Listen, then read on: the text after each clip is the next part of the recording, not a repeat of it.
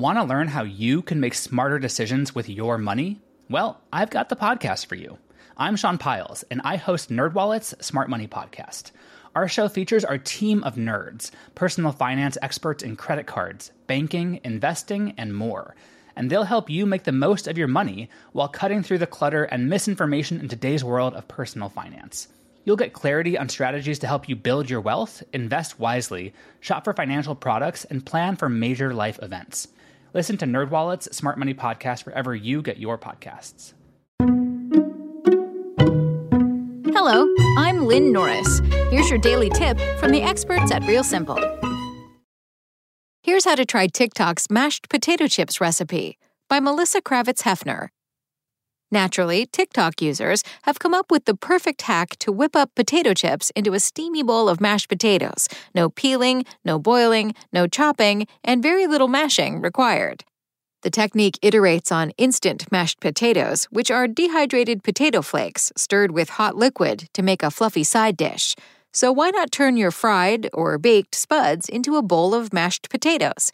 It's inexpensive, super easy, and versatile enough that you can customize the dish however you like. Here's how to make potato chip mashed potatoes. Start with your favorite potato chip. Thinly sliced chips like Lay's or their counterparts work nicely because they dissolve easily. At Sam the Cooking Guy on TikTok recommends a ratio of three ounces of potato chips, by weight, not volume, to a cup of boiling water. You can certainly play with the ratio depending on the chip you use and add more chips or hot water along the way.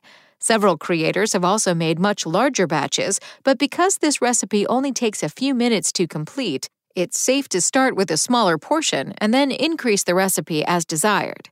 Bring water to a boil and stir in potato chips, slightly smashing them with a spoon as they hit the water. As you stir for a few minutes, you'll see your creation starting to resemble mashed potatoes.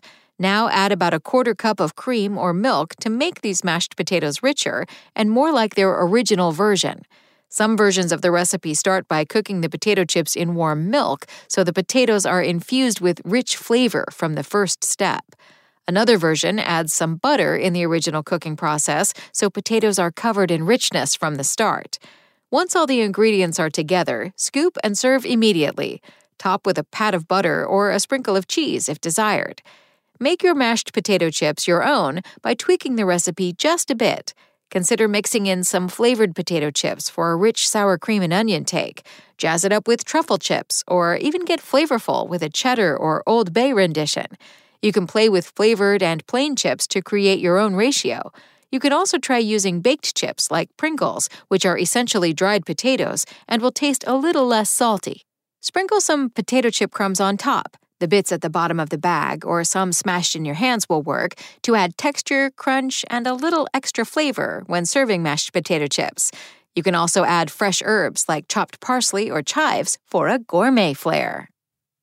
Thanks for listening. Check back tomorrow or go to real simple dot com for the latest. Spoken Layer. Want to learn how you can make smarter decisions with your money? Well, I've got the podcast for you. I'm Sean Piles, and I host NerdWallet's Smart Money Podcast. Our show features our team of nerds, personal finance experts in credit cards, banking, investing, and more. And they'll help you make the most of your money while cutting through the clutter and misinformation in today's world of personal finance.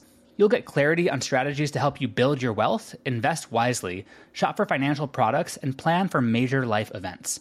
Listen to NerdWallet's Smart Money Podcast wherever you get your podcasts.